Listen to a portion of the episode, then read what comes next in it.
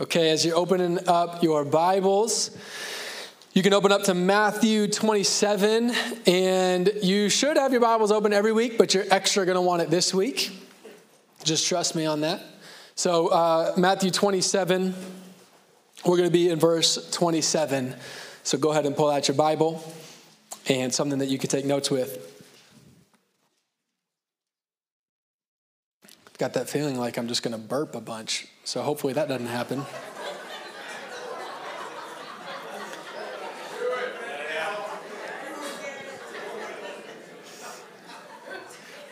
I didn't think that was going to be that funny, Natasha. Should I be embarrassed or something? I don't know. We are continuing our series, uh, Via Dolorosa. I was told last week that the, the proper Latin pronunciation is via, and I can't get myself to say it like that. So we're sticking with via. I don't know what it is about it, I just can't get there. I just can't get there. So uh, I'm, I'm happy today. I'm happy to, today to be at church. I'm happy that church happens every week. It's a good rhythm, same place, same time. It's just good to be here. Uh, and I've just, I've got just warning. I have so much Bible for you coming this morning that the goal is just to kind of overwhelm you. So that's that's where I'm aiming for. So hopefully we get there. So we're doing this series Via Dolorosa. It means the way of suffering or the way of grief. And it, it is a commemoration of Jesus' road to the cross. There's a road to Jerusalem called this. It's maybe not specifically the exact way that he walked, but it's a way to memorialize his journey to the cross. And we are taking our Lent season, these Sundays, to remember the sufferings of Jesus and meditate on the sufferings of Jesus because Jesus really did suffer. That really does matter, and that actually really is a very important part of the good news because something I know about you is that you also suffer. You suffer in this life, and it is incredible that we have a God who knows what it is to suffer. Bless the Lord. And there is something about the sufferings of Jesus. I, I, know I said this last week, but it's still true. There's something about meditating on and remembering the sufferings of Jesus that cuts through the white noise of life, cuts through some of maybe the drama in our lives or the world that we live in. It cuts through the desires of the flesh. And there is something about remembering the sufferings of Jesus that brings us so um, so close to him and that's what we're after. That's what i'm after. I want to be close to jesus. I'm praying that that is the result or that is the fruit of this series in your own life. It is worth the challenge and the discomfort of remembering the sufferings of jesus.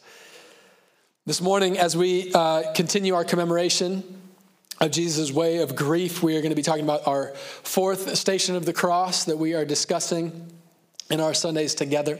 And the title of this morning's message is simply The Soldiers Strip and Abuse Jesus. The soldiers strip and abuse Jesus. Go ahead and stand to your feet for the reading of the Word of God. Matthew chapter 27, beginning in verse 27.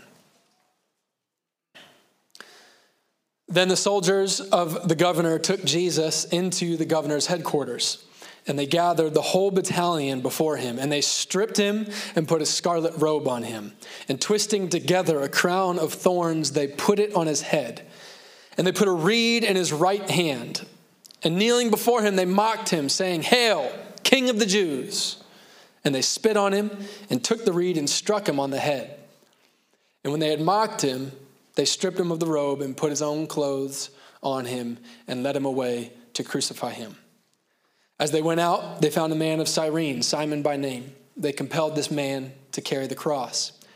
And when they came to a place called a Golgotha, which means place of a skull, they offered him wine to drink mixed with gall, but when he tasted it, he would not drink it. And when they had crucified him, they divided his garments among them by casting lots. Then they sat down, and they kept watch over him there. And over his head, they put the charge against him, which read, This is Jesus, the King of the Jews. Then two robbers were crucified with him, one on his right and one on the left. And those who passed by derided him, wagging their heads and saying, You who would destroy the temple and rebuild it in three days, save yourself. If you are the Son of God, come down from the cross. So also the chief priests with the scribes and elders mocked him, saying, He saved others, he cannot save himself.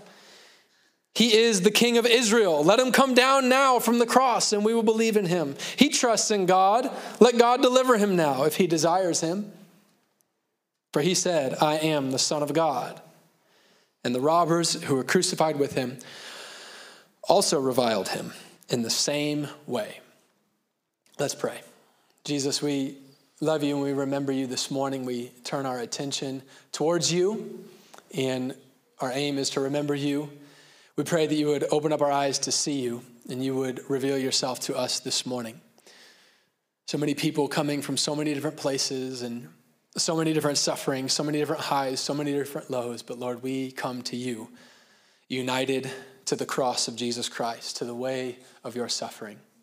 And we're asking that we might see you and know you, like we've been talking about these last few weeks and in the songs that we've already sung this morning, Lord. Our great need this morning is to know you, is to see you, is to be filled by your Spirit and a revelation of you. So would you come? Would you come and open up your word to us, Holy Spirit? Speak to us, prepare our hearts and prepare our minds to receive from you. Lord, I'm praying over every heart, Lord, like that parable uh, you gave. Lord, I'm praying that you would reach in with your, with your merciful hand and you would, you would soften up any hard soil in our hearts and in our minds.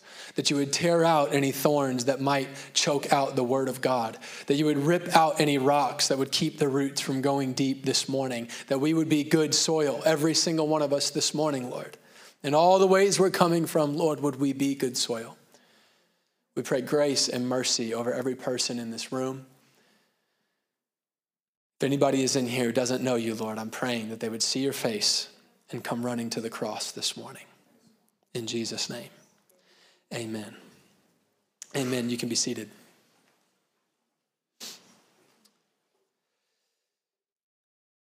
I don't have anything fancy for you this morning. We're just going to walk through our passage step by step, and I'm going to give you tons of Bible, like I said. We're going to do a bunch of Bible study. It's probably too much to try to fit in one time and all that sort of good stuff, but enjoy it anyways. Enjoy a bath in the Word of God and the beauty of Jesus this morning. Matthew 27, 27 through 44. This is why you're going to need your Bible because uh, there's going to be a bunch of scriptures on the screen. And I told David back there, don't worry about jumping between Matthew and all the other stuff. So you got to have Matthew in front of you. Sound good? Keep Matthew in front of you. David's got you with the screen. Amen. All right, verse 27, Matthew 27, verse 27. We're just going to walk through this and discuss it as we go. Then the soldiers of the governor took Jesus into the governor's headquarters, and they gathered the whole battalion before him. Here in this verse, as we meditate on the sufferings of Jesus, we have to not breeze over this. Let's, let's, let's go there. Let's go there where Jesus was taken, that we might understand him more fully, we might understand his sufferings more fully, that we might understand what it was for the soldiers to strip and abuse him. Jesus has been on trial.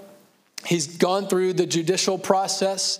He has been presented to the crowd by Pilate with Pilate's ambition that Jesus actually go free.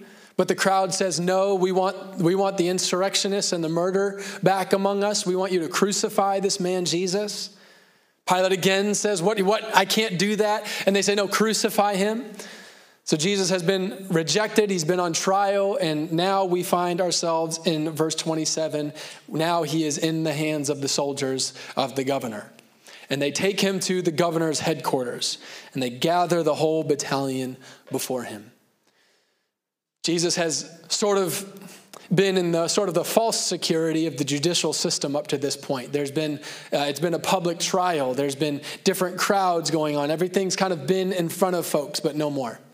Now he's taken behind closed doors into the governor's headquarters, handed over just to the soldiers. An unfamiliar place, alone, hidden from the eye of the public, condemned to die, at the mercy of whoever happens to be in the governor's headquarters with him behind these closed doors. And this verse tells us exactly who's there a whole battalion. A whole battalion. Different gospels use different words for battalion. If, if this is a technical term, if that's the goal here, then technically this would be about 600 men that Jesus is in now private hands, totally vulnerable, at the mercy of war hardened men who will face no impunity for whatever they're about to do to him next. Their only job is to get him to the cross at some point. 28 and 29, and they stripped him and put a scarlet robe on him, and twisting together a crown of thorns, they put it on his head and put a reed in his right hand. And kneeling before him, they mocked him, saying, Hail, King of the Jews. We hit on this in the first message of the series, but we see it again in our text this morning that Jesus' crucifixion wasn't just brutal physically. He wasn't just brutally beaten physically, he was brutally mocked every step of the way. These guys had undoubtedly crucified insurrectionists before, like Barabbas, but now they get the unique bit of sport that comes with someone who is not just a revolutionary like Barabbas, but an actual king. An actual king, a self proclaimed king, now stands before him, and they get to have their way. He had just ridden into town a few days earlier, welcomed by the ardent praise of the city and causing an additional headache for all the Roman authorities whose one job in Jerusalem was just keep the peace among the Jews. The Roman authorities already that day were dealing with a swollen city full of more Jewish people that they didn't like who were celebrating a Passover they didn't understand. And they're not going to miss this opportunity to get them back. They don't miss the opportunity to mock his proclaimed royalty. They, they dress him up, they call him King of the Jews. But what we see in the mockings from now until the end of our text this morning is that every way that Jesus was mocked was actually a mockery of the truth. And that makes it, in so many ways, even more twisted. First, they mock him with a robe to mock his royalty. Here you go, king. Here's your royal robes. Look at you now. What they didn't know is the whole truth. What does the Bible say about Jesus' royalty? Revelation 1:13. And in the midst of the lampstands, one like a son of man, clothed with a long robe, with a golden sash around his chest. Revelation 19, 16. On his robe and on his thigh, he has a name written King of Kings and Lord of Lords. Isaiah 61:10 I will greatly rejoice in the Lord my soul shall exult in my God for he has clothed me with the garments of salvation he has covered me with the robe of righteousness as a bridegroom decks himself like a priest with a beautiful headdress and as a bride adorns herself with her jewels Isaiah 59, 16 through 20. He saw that there was no man and wondered that there was no one to intercede. Then his own arm, speaking of the Lord, brought him salvation, and his righteousness upheld him. He put on righteousness as a breastplate and a helmet of salvation on his head. He put on garments of vengeance for clothing and wrapped himself in zeal as a cloak. According to their deeds, so will he repay wrath to his adversaries, repayments to his enemies. To the coastlands he will render payment, so they shall fear the name of the Lord from the west and his glory from the rising sun. For he will come like a rushing stream, which the wind of the Lord drives. And a redeemer will come to Zion, to those in Jacob who turn from the transgression, declares the Lord. Isaiah 11, 5. Righteousness shall be the belt of his waist, and faithfulness the belt of his loins and they mock him with a robe. Then they give him a crown. They give him a crown, this, this fake king, as far as they understand. They give him a, a fake crown to mock his authority, and they call him, they call him king sarcastically. But they don't know that he really is the King of Kings and the Lord of Lords. That actually is his name. Ephesians 1 21 says this that Jesus that God seated him at his right hand in the heavenly places, far above all rule and authority and power and dominion, and above every name that is named, not only in this age, but also in the one to come. Speaking of Jesus' authority, he says himself, Matthew 11, 27, all things have been handed over to me by my Father. John 19, 11, Jesus has already told Pilate on this journey, You would have no authority over me at all unless it had been given to you from above. Colossians 1, 15 and 17 tells us this this man that they put the crown of thorns on his head is the image of the invisible God, the firstborn of all creation.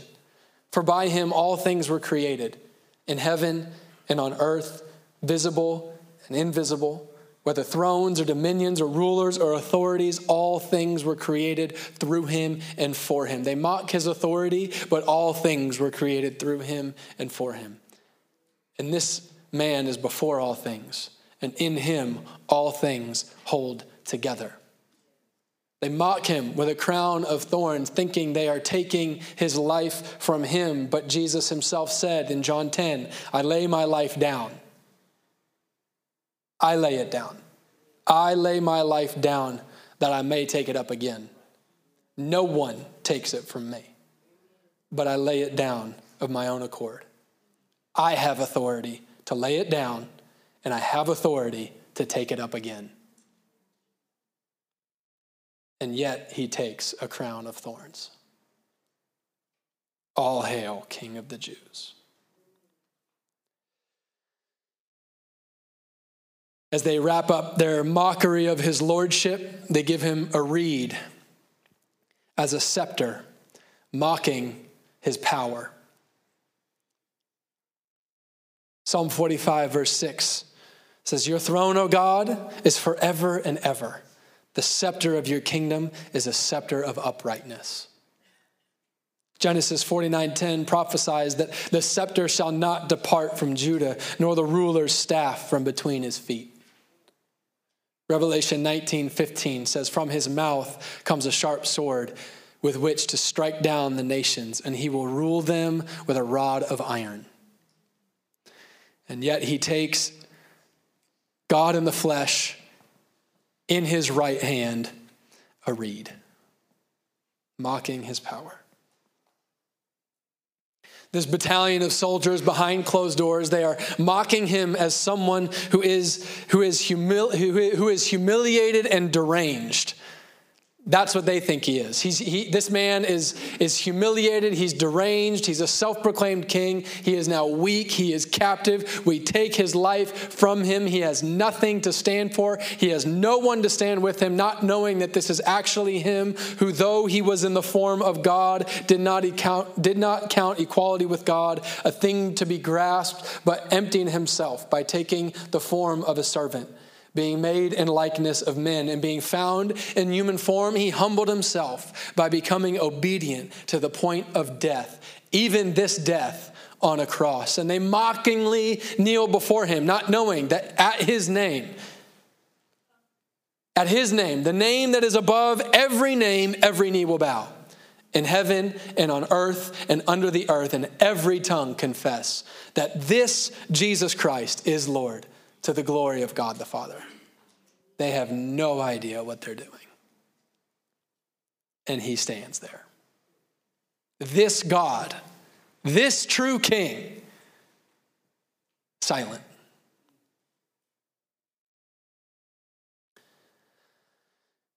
Verses 30 through 35. And they spit on him and took the reed and struck him on the head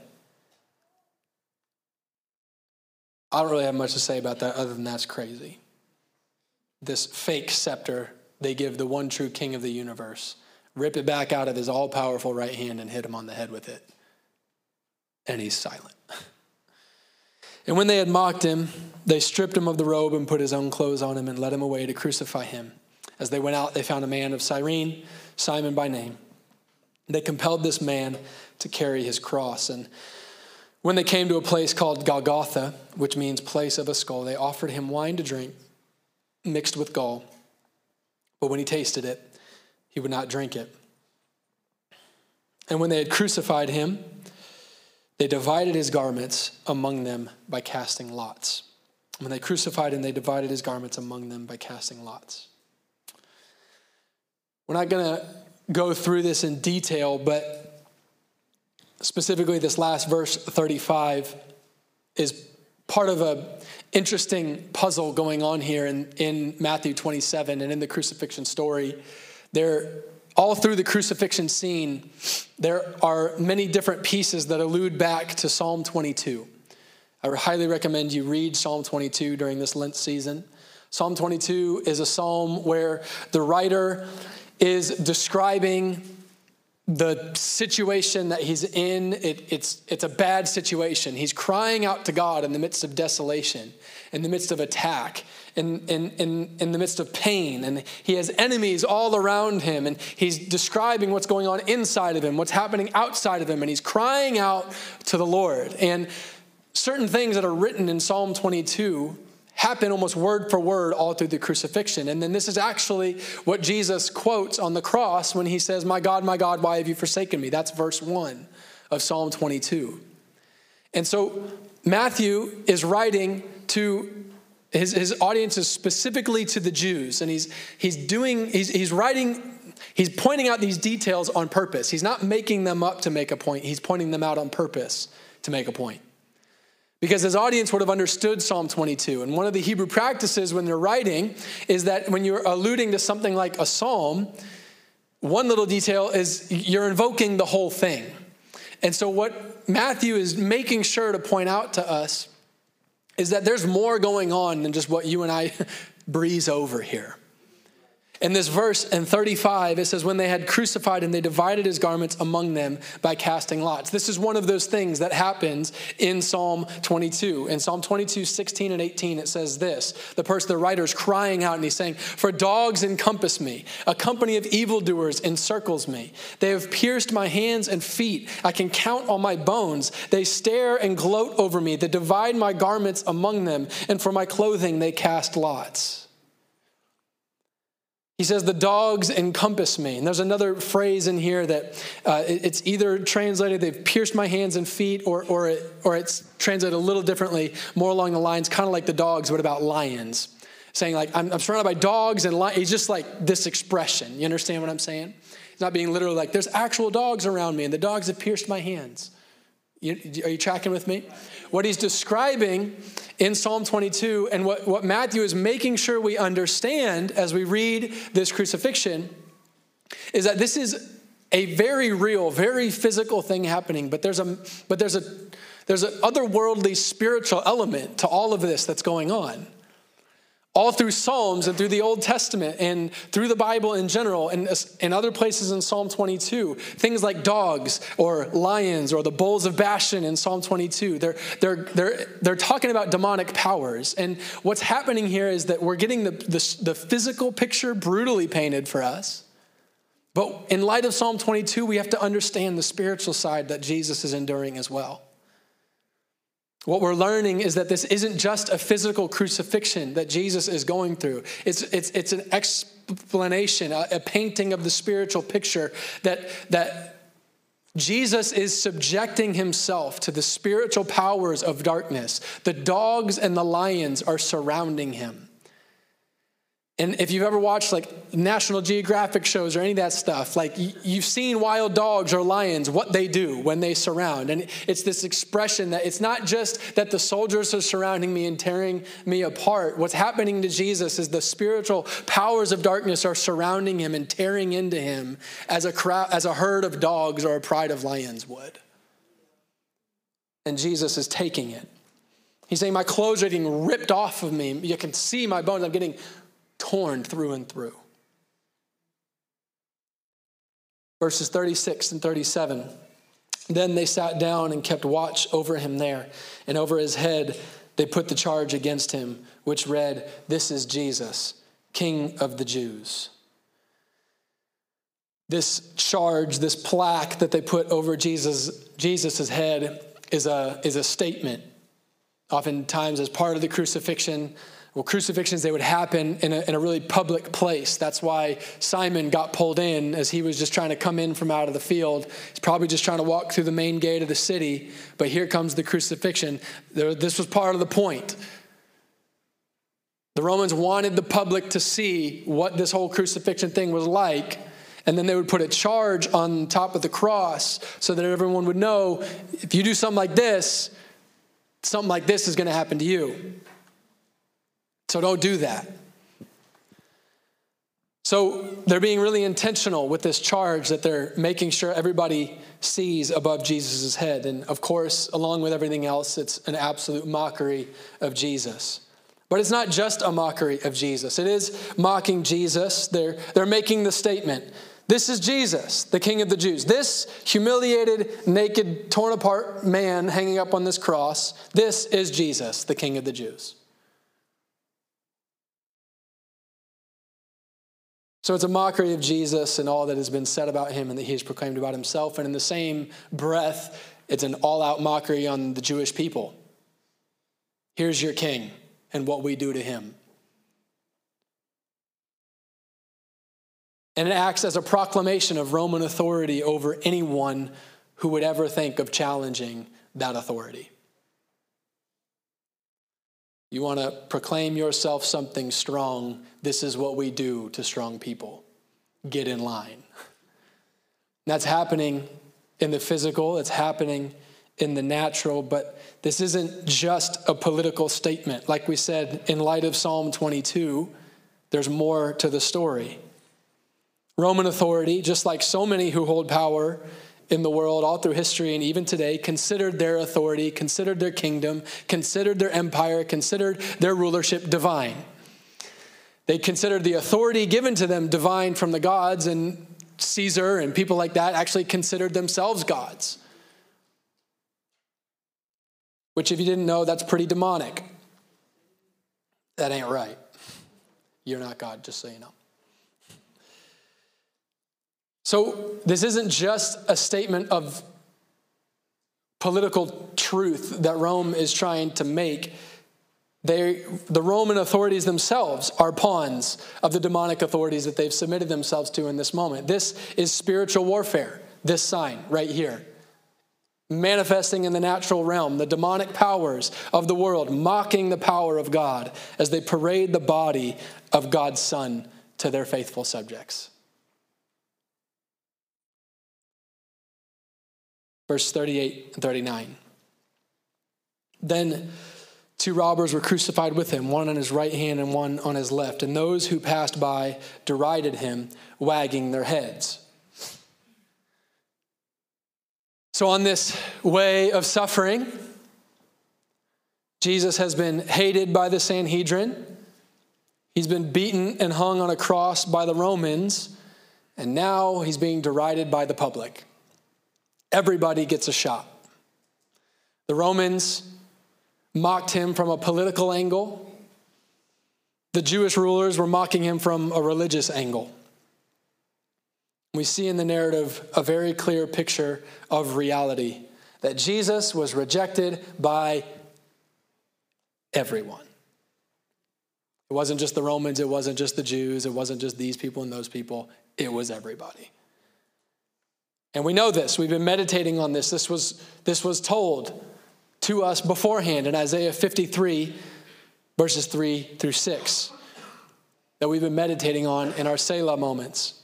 He was despised and rejected by men, a man of sorrows and acquainted with grief, and as one from whom men hide their faces, he was despised, and we esteemed him not. Surely he has borne our griefs and carried our sorrows, yet we esteemed him stricken, smitten by God, and afflicted. But he was pierced for our transgressions, he was crushed for our iniquities. Upon him was the chastisement that brought us peace, and with his wounds we are healed. All we, like sheep, have gone astray. We have turned everyone to his own way. And the Lord has laid on him the iniquity of us all. Verse 40 continues. They passed by, deriding him, wagging their heads, and saying, You who would destroy the temple and rebuild it in three days, save yourself. If you are the Son of God, come down from the cross. Jesus had just been saying the other day, and this was the charges brought against him as he walked past the temple I'm going to tear that thing down and rebuild it in three days. This is one of the reasons he's on the cross. So everybody knew that he had said this. Everybody knew the outrageous claim that it was, and here they come mocking him for it, saying, Well, if, if you can do all that, why don't you take yourself down from the cross, not knowing that he is, that that is exactly what he's in the middle of doing. He's just on day one. If you are the Son of God, come down from the cross, not knowing that's exactly what he's about to do. He's just on day one. Verse 41 and 42. So also the chief priests and the scribes and elders mocked him, saying, He saved others, he cannot save himself. They don't understand that there is a big difference between he cannot save himself and he will not save himself. Just last night in the garden, when they arrested Jesus, this happened Matthew 26, 51 through 54. And behold, one of those who were with Jesus stretched out his hand and drew his sword and struck the servant of the high priest and cut off his ear. Then Jesus said to him, Put your sword back into its place, for all who take the sword will perish by the sword. Do you think that I cannot appeal to my Father, and he will at once send me more than 12 legions of angels? Of course I can. But how then should the scriptures be fulfilled that it must be so? Don't mistake his will not for cannot.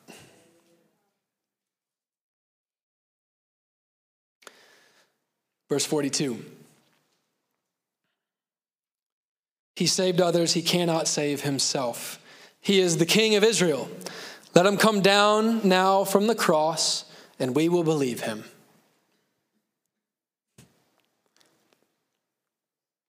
I mean, how brutal is that? Isn't that what you wanted all along? You were telling us to believe, and you just come on down.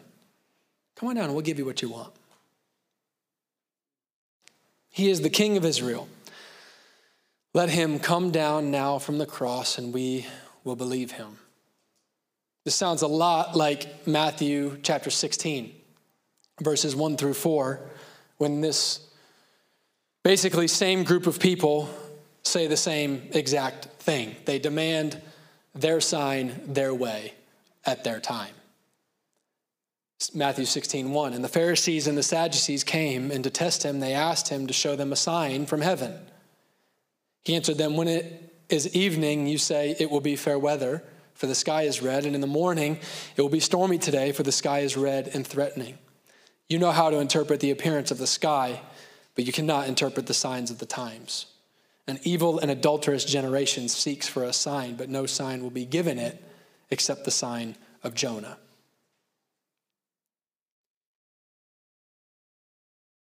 He's in the middle of giving them the exact sign he told them he was going to give them.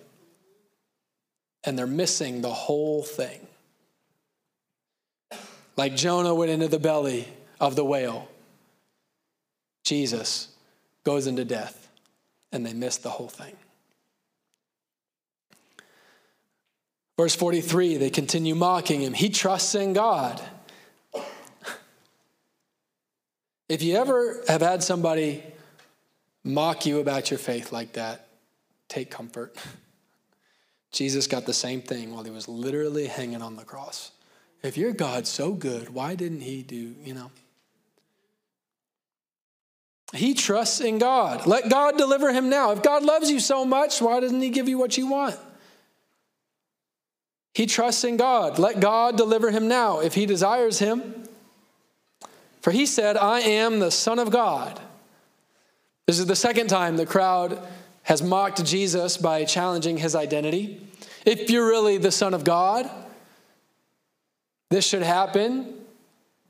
Sounds a lot like Matthew chapter 4 verses 5 through 7, where Jesus is met by the devil in the desert with the same temptations he is now getting met with by the devil on the cross. Matthew 4, verses 5 through 7. Then the devil took him to the holy city and set him on the pinnacle of the temple and said to him, If you are the Son of God, throw yourself down, for it is written, He will command His angels concerning you. And on their hands they will bear you up lest you strike your foot against a stone. And Jesus said to him again, It is also written, You shall not put the Lord your God to the test.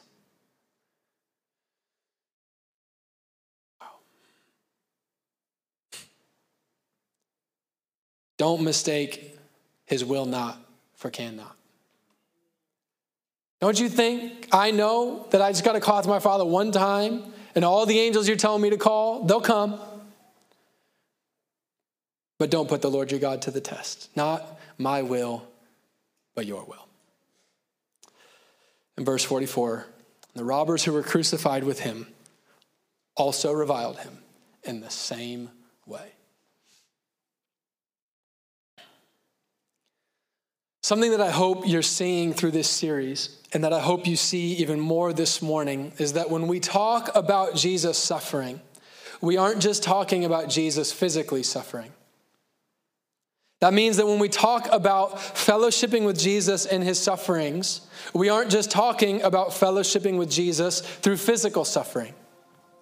I know the band's moving around, but I need you to pay close attention. Keep your eyes up here. When we talk about fellowshipping with Jesus in his sufferings, we aren't just talking about fellowshipping with Jesus through physical suffering. And that means that when we say Jesus is familiar with our sufferings, he isn't just familiar with our physical sufferings. I've been talking about how the old Pentecostal journals and suffering for Christ. And I know that oftentimes, us in our culture and in our context, we can hear about people suffering for Jesus, and we immediately go to the physical stuff. And it's like, well, I'm not going to lose my house. The police aren't going to come in here. Maybe I don't know what it is to suffer with Jesus. But I want you to pay attention this morning. Jesus didn't just suffer physically on the cross, He suffered in every way on the cross, to the cross, and through the cross. He suffered mentally emotionally, spiritually, physically, relationally.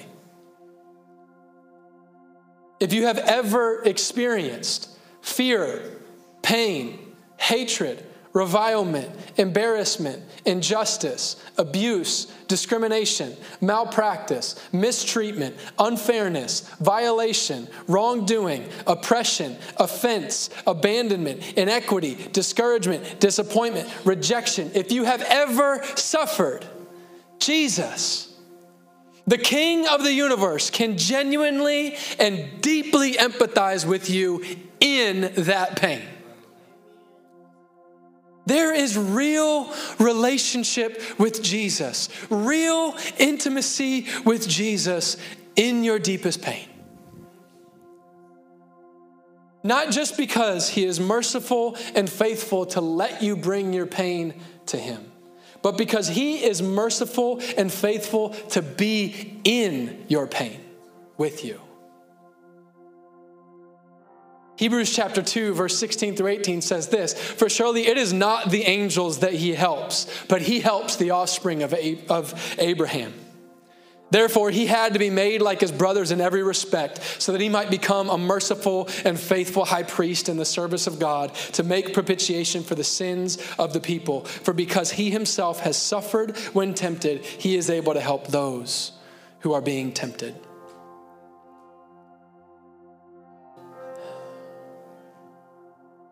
I want to encourage you this morning that yes, there, praise God, there is a time to heal. There is a time to stand back up. There is a time to get back on the horse. There is a time to move on. But in the great mercy of God, that time is preceded by a time to meet with Jesus to meet with Jesus, not despite your pain, not regardless of your pain, but actually, truly, genuinely in your pain. Isaiah 53 says that he doesn't just make allowance for you to have your sorrows, he was a man of sorrows. He doesn't just make allowance for you to have grief, he himself was acquainted with grief. Isaiah 53 5 says, He was pierced for our transgressions, He was crushed for our iniquities. Upon him was the chastisement that brought us peace, and with his resurrection we are healed. With his victory, we. No. With his wounds, we are healed. With his wounds, we are healed. Everyone that Jesus healed had to bring them, had to bring him their wounds. Don't hide your wounds from Jesus and expect to get healed. Whatever your wounds are mental, emotional, spiritual, physical, relational bring them to the cross of Jesus Christ and behold him. Come and see him on the road of suffering. Come and see his wounds on the cross. And as you look at the cross, you need to know that yes, it is your sin that holds him there, but it is also his grace that heals you there. Luke 23 34 tells us that Jesus when he finally opened his mouth in all of this, said, Father, forgive them, for they know not what they do. This is the great invitation of the sufferings of Jesus. This is the invitation of Jesus come. Come to the cross. Come to the cross and be healed. Come to the cross and be forgiven.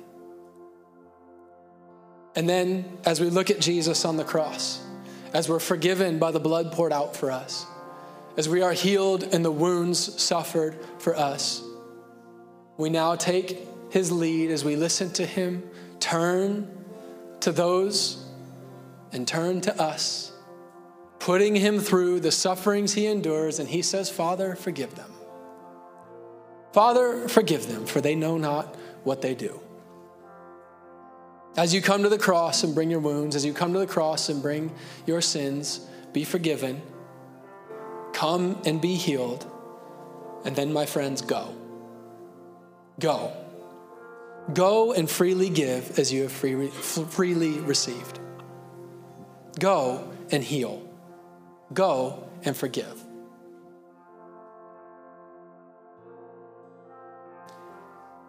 Is there a wound that you need healed? Is there forgiveness you need to receive? Is there forgiveness you need to give? Come to the cross of Jesus Christ. Come and receive. Will you stand as we close our time together? We're going to worship and respond to whatever the Lord's doing.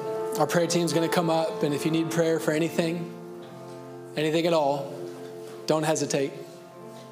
Come get what you need. Let's come and behold Jesus this morning, that when we might be sent out of this place, healed and forgiven, so that we can heal and forgive. Lord Jesus, open up our eyes to see you, open up our hearts to receive you, open up our ears to hear you. And would you bring us to the beautiful cross of Christ to see you in your sufferings, receive forgiveness, and be healed by your glorious wounds? Would you come? and give us a glorious revelation of you this morning. In Jesus' name, amen. Let's worship together.